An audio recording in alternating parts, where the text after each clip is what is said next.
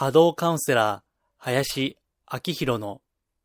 マジスピラジオ。こんにちは。お名前だけでわかります。波動カウンセラーの林明宏です。スピリチュアル的なカウンセリング、ヒーリング、また守護霊リーディングなどをあくまで地に足をつけて行っています。本日も音声で収録していまして、iTunes のポッドキャスト、YouTube、そして私のホームページでお聞きいただけます。いずれもマジスピでご検索ください。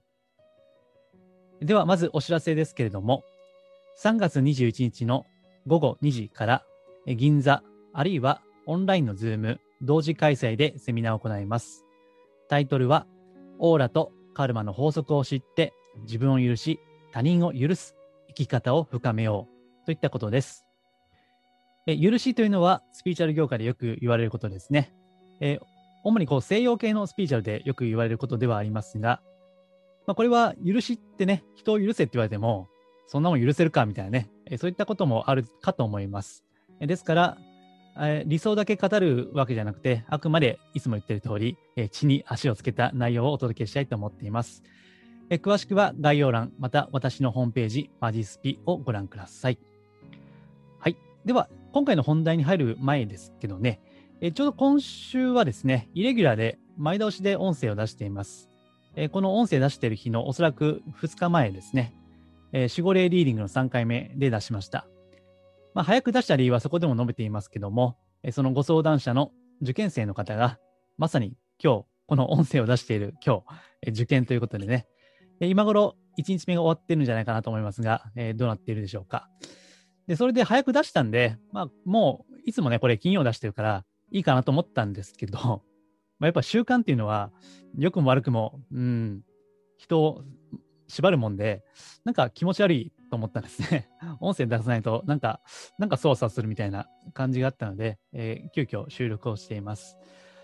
で、えー今回のテーマですね、えータイトルにも書いてると思いますけども、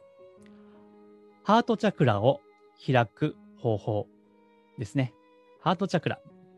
えーこの音声では、チャクラについて語るのは初めてですね。えーこれまでですね、あんまりこう、スピリチュアル度の深いことはあんまり語ってはこなかったんですけども、まあ、最近、守護霊リーディングっていうのを始めて、ちょっと私の中でもですね、えースピリチュアルの度合いが少し上がったんですね。えーそれで今回チャクラについて述べようと思っています。えーっと、もう、あの、スピリチュアルある程度ご存知の方は、チャクラお分かりと思いますが、改めてご説明、簡単にしますとね、チャクラというのは、人のエネルギーが集まって、そのエネルギーを出し入れしている場所ですね。えー主に7つのチャクラなんてね、言われますね。えー尾てい骨のあたりが第1チャクラで、えそして頭頂部は第7チャクラなんてね、え言われますけども、えそれが7つ、まあ、エネルギーのセンサーみたいなもんですね。それがあるわけです。で、え説によっては、チャクラっていうのは8つあるとかね、あと人によっては、えーもっと10個以上あるとかね、まあ、いろんな説があるんですけども、えーこの業界でよく言われるのは7つですね。えーこれはもう検索すればすぐ出ますので、えーご興味があれば調べてみてください。で、え私はあのいつも人の波動ですね、えーオーラを見るんですけども、まあ、普段ですね、人の性格とか、あるいは思ってるその感情の状態とかね、それは、えー全体のオーラをざくっと、えー拝見すれば予測がつくんですね。えーあと、恋愛系のご相談ですと、え今好きな人とか、え気になる人がどんな思いを抱いているかというですね、その、まあ、感情の流れみたいなもの、それもざくっと、え波動を拝見すれば、ある程度わかるんですけども、えただですね、もうちょっと細かく波動を見る場合ですね、えその時に、まあ、チャクラっていうのは非常に便利でしてね、え例えば、ある人は、その第7チャクラという、さっき言った頭頂の部分ですね、まあ、非常にスピリチュアルな、まあ、宇宙とつながるってね、言われる場所なんですけども、えそれは非常に開いてはいるが、あしかしですね、えその第一チャクラ、えまあ、ここは現実、地に足をつけるってまさにその部分でして、えー第7て、頭のてっぺんは開いてるんだけど、えー地に足がついていない、えー第一チャクラが閉じているなんてね、えーいった場合もありまして、えーこれはカウンセリングでより細かく波動を見ていくときに、このチャクラっていうのを見るのが非常に便利なんですね。で、まあ、だんだん本題に入っていきますけども、えー先日ですね、えーある方に対して、えー個別の守護霊リーディングを行ったんですね。えこれまで3回出したこの音声は、セミナーの公開を一部切り出してお届けしていますけども、まあ、中にはですね、あの公開されたくないと、え第三者に聞かれるのは嫌だと言った方もいらっしゃって、あるいはもうちょっとプライベート感を出して個別にやりたいという方もいらっしゃるんで、えーそういう方に対して個別で行っているんですけども、えーちょうど先日ですね、行った方、まあ、これあの許可いただいているんでね、ここで出すんですけども、えっと、その方のこう守護霊リーディングによって、そのメッセージというのがですね、簡単に言うと、すべての人を愛する必要はない。そして、この世においては、愛したくても愛せない人もいる。といったメッセージですね。それをお伝えしたんですけども、ちなみに、この守護霊リーディングは、過去3回の音源をお聞きであればお分かりかと思いますけども、事前にメッセージをいただいていますので、えーご相談を聞いた後にこうですよと言ったことを考えてお答えをしているわけではないということですね。はい。えー詳しくはまた過去の音源を聞いてください。えーより具体的には、ちょっと人間関係でね、えお悩みのことがあったんですね。えこの小さいお子様をお抱えのお母さんなんですけどね。まあ、私は経験ないんですけども、あそうなると、保育園とか幼稚園とかね、いわゆるそのママ友の世界ってあるじゃないですか。まあ、私はこれ話聞くだけなんですけども、えーその限りにおいては、まあ、ママ友というのもですね、まあ、独特の、まあ、人間関係といいますか、まあ、えー私などには理解できないその、まあ、女の世界ってやつですね。えーそういったのもおそらく、まあ、あるんだろうなということを思うんですけども、えーやっぱりまあいろんな人がいますからね、まあ中には気が合わないね、人もいらっしゃって、で、今回のそのご相談された方がですね、あのかなり、まあ、優しい人なんですよね。うん。ですから、まあできるだけ、こう、良い人でいようと。まあできるだけ誰に対しても分け隔てなく、良い態度で接しようということを思っていらっしゃるわけですけども、まあそうするとね、あの、なかなか中にはちょっと攻撃的だったり、まあコントロールする人みたいな方もね、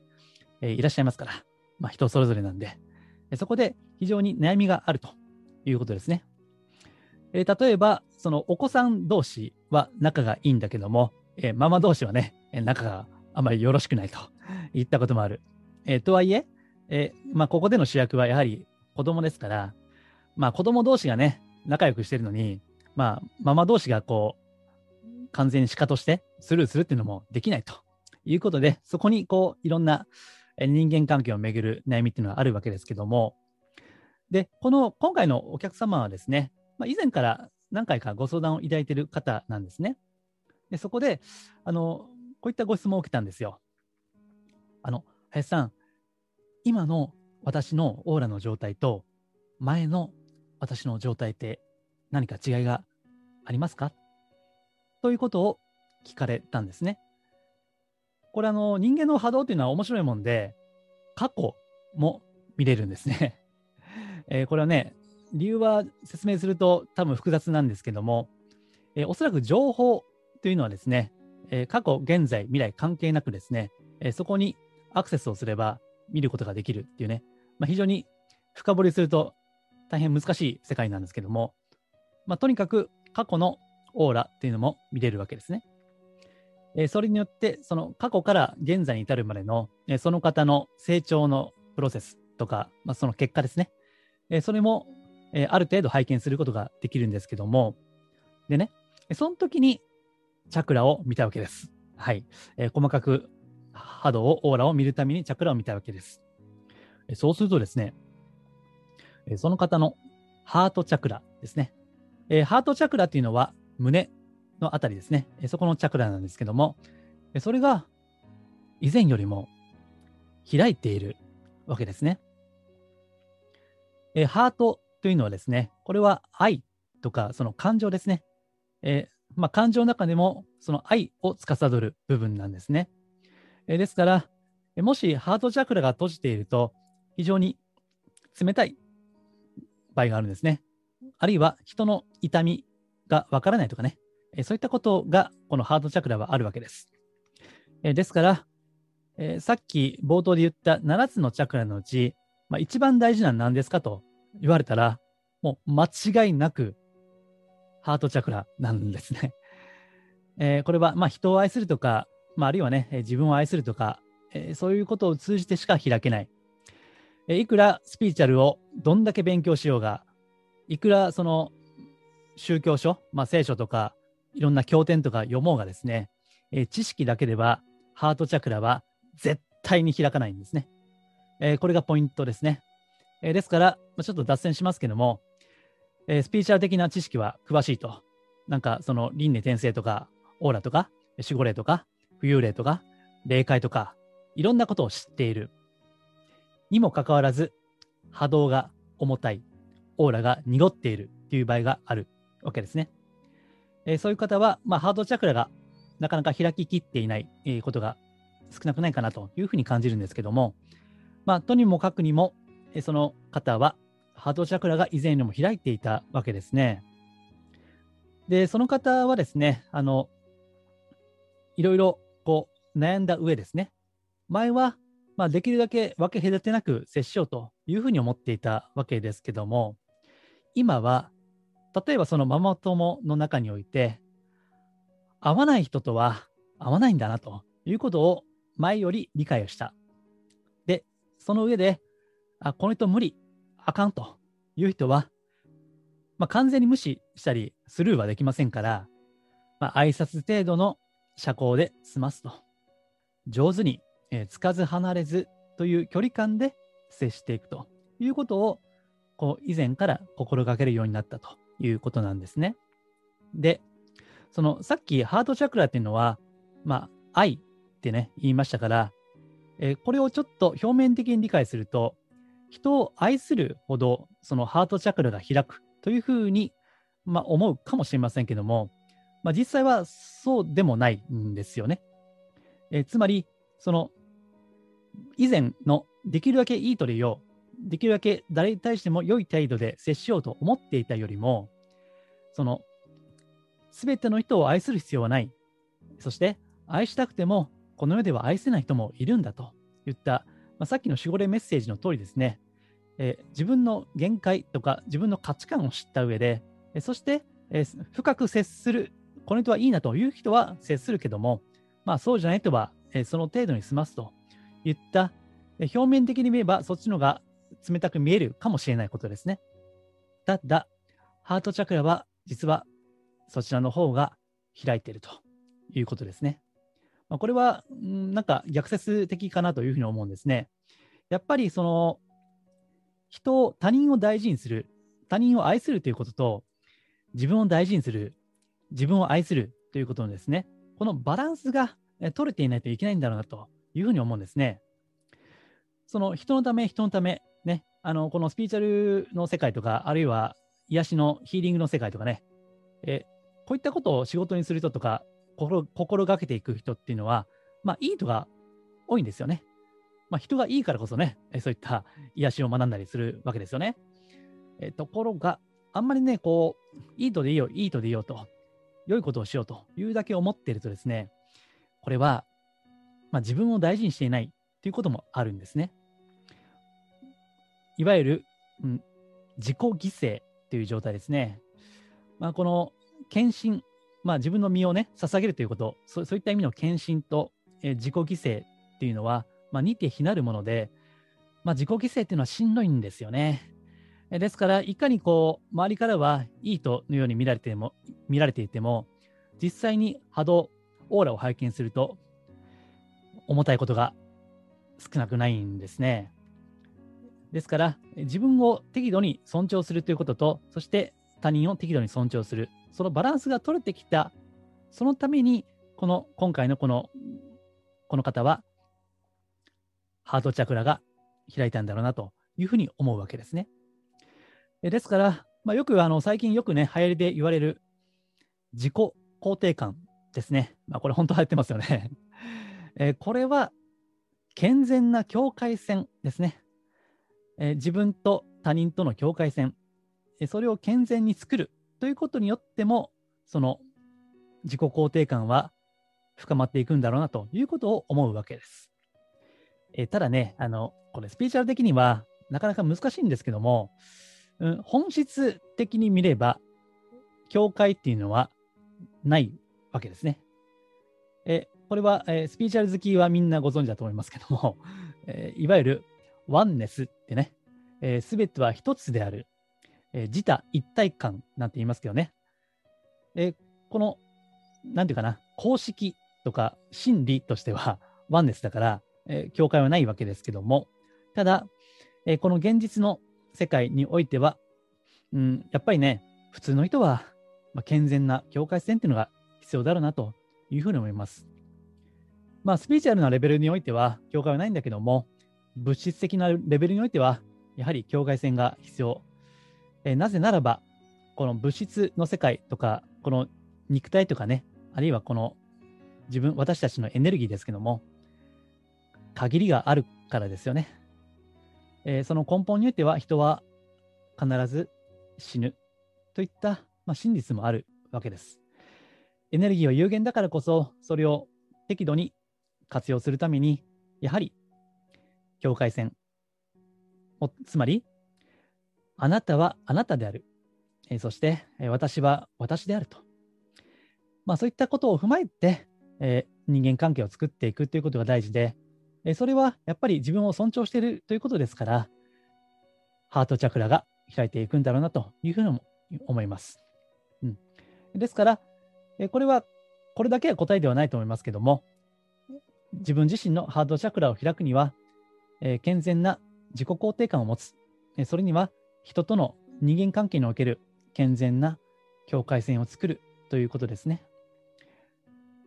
え今は SNS の時代で、まあ、簡単に人がつながるようになっています。最近では、クラブハウスという、まあ、音声版のツイッターみたいな、えそういったのも出ています。さまあ、様々な IT によって、えつながりっていうのが、そのあり方が変わっていくんだけども、やっぱり原理原則としては、健全に境界線を持つということですね。え私自身はですね、あんまり SNS はやりすぎないように心がけています。で、親しい方とのやりとりも、実は E メールを使ったりね、えあんまりこう、LINE とか Facebook のメッセンジャーとかは、そんなには使っていないんですね。えそんな感じで私は、え境界線を作るというのを心がけています。はい、えーそういったことが大事かなというふうに思った回ですね。今回は、ハートチャクラを開く方法、まあ、その一つですね。えそれをご紹介いたしました。えーあなた自身の環境に応じて応用してください。では、今後はもうちょっとスピーチャル度の高いことも喋っていこうかなと思ってるんですけども、あくまで地に足をつけて行っていこうと心がけています。